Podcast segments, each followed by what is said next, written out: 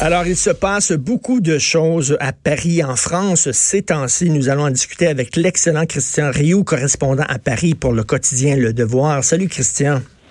Bonjour Richard. Écoute, euh, rapidement, je veux je veux revenir, j'aimerais revenir sur euh, cette marche contre l'islamophobie qui s'est déroulée la semaine dernière où même la gauche n'a pas voulu vraiment s'impliquer là-dedans parce qu'on disait que c'était vraiment une marche organisée par euh, des islamistes finalement, mais il y a Jean-Luc Mélenchon quand même, Jean-Luc Mélenchon, le grand ami de Québec solidaire ici au Québec, qui était venu justement ici rencontrer Gabriel Nadeau-Dubois, rencontrer les gens Québec solidaire. Donc, Jean-Luc Mélenchon, lui, s'est promené dans les rues de Paris, main dans la main, avec des islamistes. Euh, oui, c'est ce, qu'on a vu, euh, c'est ce qu'on a vu la semaine dernière euh, à Paris. Là, aussi étonnant que ça puisse paraître. Hein. on se rappelle des, déclarations de Jean-Luc Mélenchon en campagne, en pleine campagne présidentielle. Il dénonçait l'islamisme, puis il critiquait le voile aussi, considérait que le voile était euh, était un symbole de de, de, de, non-mixité, de séparation des hommes, d'inégalité entre les hommes et les femmes, etc. Enfin, on peut ressortir toutes les déclarations de Jean-Luc Mélenchon, mais je vous dirais que Jean-Luc Mélenchon est un est un homme politique aujourd'hui en, en, plein en plein en plein en plein désespoir quelque ah part parce que euh, il y a deux ans, Jean-Luc Mélenchon et son parti euh, ont tenté de s'imposer comme étant l'opposition, euh, je dirais, l'opposition officielle à, Emmanuel Macron. ils ont, ils sont, ils sont arrivés à l'Assemblée nationale comme ça, et depuis deux ans, on a à une vraie, une vraie déchéance, on pourrait dire, en tout cas un déclin systématique du soutien à Jean-Luc Mélenchon qui, qui, qui avait fait 20% euh, pratiquement 20% aux élections présidentielles et qui ne fait que, que 6 hein, aux, aux, élections européennes. Une élection normalement où les, petits partis ont des bons ont des bons résultats. Donc, on voit Jean-Luc Mélenchon un peu en désespoir de cause se tourner vers toutes sortes de stratégies et je dirais que euh, aujourd'hui, on, en tout cas, on, on sent que c'est peut-être pas Québec solidaire qui se rapproche euh, de la France insoumise, mais c'est la France insoumise qui, qui est en train de devenir un peu, euh, je dirais, multiculturalisme, euh, défenseur de, de, de l'islamisme, etc. Et donc, on voit Jean-Luc Mélenchon tenter ce genre de ce genre de rapprochement parce que bon, il y a des élections municipales qui s'en viennent. en général, la France insoumise fait plutôt bien dans les banlieues, hein, les banlieues qui sont fortement composé de, de, de populations arabo-musulmanes. Mhm. Donc, on, on, voit à la fois une, une, espèce de désespoir politique chez Jean-Luc Mélenchon, puis une, tentative de récupération politique, mais euh, d'un parti qui est en perdition. Là. Je pense qu'on peut le dire en ce moment, en tout cas. Et Christian, le 15 novembre dernier, tu as écrit euh, une chronique sur le populisme de gauche, parce qu'on attaque beaucoup le populisme de droite, hein, que ce soit Donald Trump, etc., en disant ce sont des populistes. Mais tu dis, il existe aussi un populisme de gauche qui est tout autant pernicieux. Absolument. Il y, a, un, populisme de gauche, d'ailleurs, qui a, euh, quelque part euh, qui a toute une histoire. Hein. Euh, en France, le, vieux Parti communiste, Georges Marchais, était, un personnage extrêmement truculent, très terriblement populiste, qui s'adressait, lui, aux ouvriers. Et oui, il y a un populisme de gauche.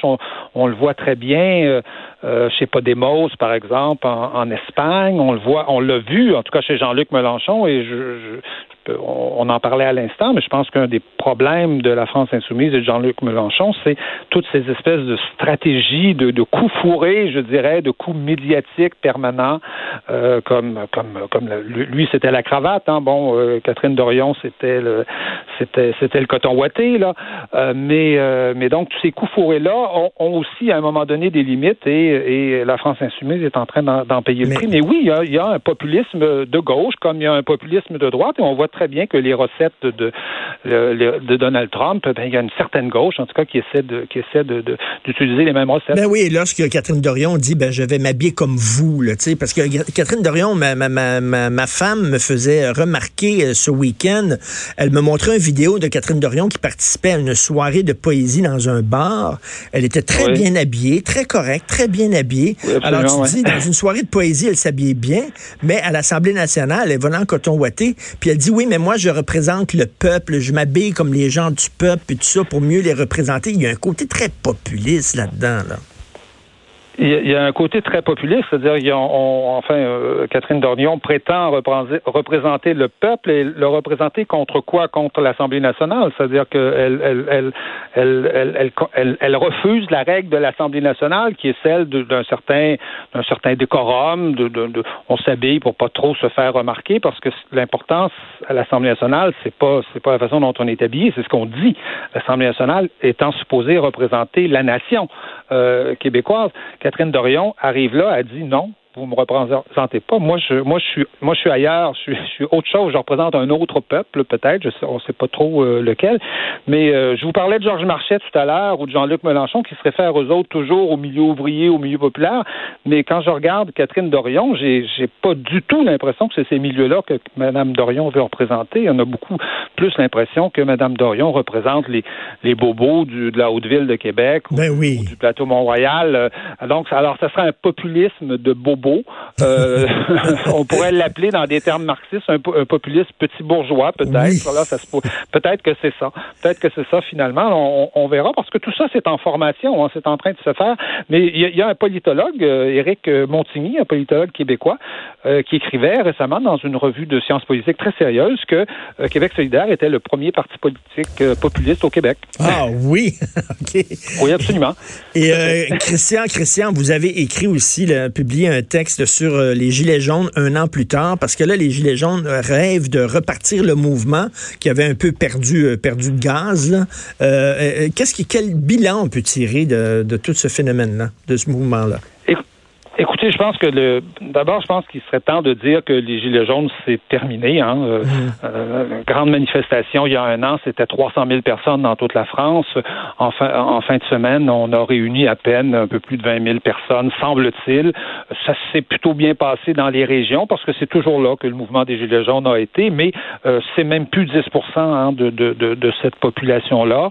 Euh, donc, euh, et, et, moi, je, je, je, ce qui fait que d'ailleurs, ils sont tellement pas nombreux nombreux qu'ils sont investis par toutes sortes de mouvements comme les Black Blocs, euh, principalement à Paris, qui utilisent dans le fond les gilets jaunes pour euh, pour casser, pour pour euh, pour, pour promouvoir hmm.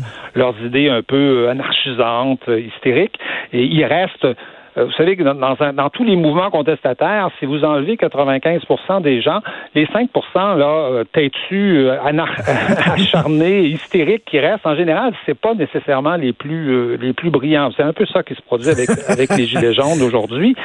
Ceci dit, je pense que on pourrait dire, en tout cas, que les Gilets jaunes, quelque part en France, ont gagné parce que la politique d'Emmanuel Macron a changé radicalement hein, depuis, euh, depuis les Gilets jaunes. Emmanuel Macron qui s'était quand même fait élire sur l'idée de restreindre les déficits, de contrôler la dette euh, et d'aller essayer de convaincre l'Allemagne de dépenser un peu, un peu d'argent, eh bien, aujourd'hui, a complètement changé de, de, stratégie. Euh, lui-même déclarait à Economist il n'y a pas longtemps que la règle du 3% de déficit, c'est terminé. Il a dépensé 17 milliards pour les Gilets jaunes.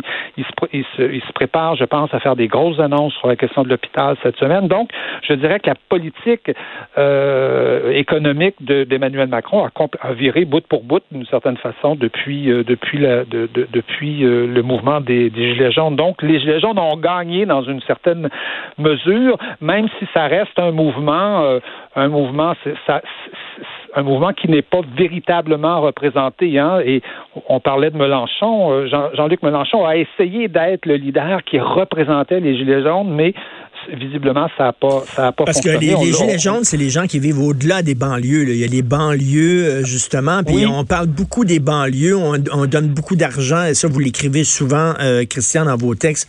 On investit beaucoup d'argent dans les banlieues, des centres culturels, des gymnases, mais les gens qui vivent au-delà des banlieues, là, que ce soit les paysans, que ce soit des gens qui n'ont même pas assez d'argent pour vivre dans des banlieues, eux se sentent totalement euh, laissés pour compte. Là. Oui, Absolument. C'est des gens euh, souvent où les services publics sont, sont un peu en, déshérence. Les transports en commun, euh, euh, même s'il y a quand même beaucoup de transports en commun en France par rapport à chez nous, sont peu développés, en tout cas du moins, du moins selon les critères, les critères français. c'est des endroits aussi. vous savez, c'est c'est des couches de la population inorganisées. Les syndicats euh, sont pas présents dans ces lieux-là.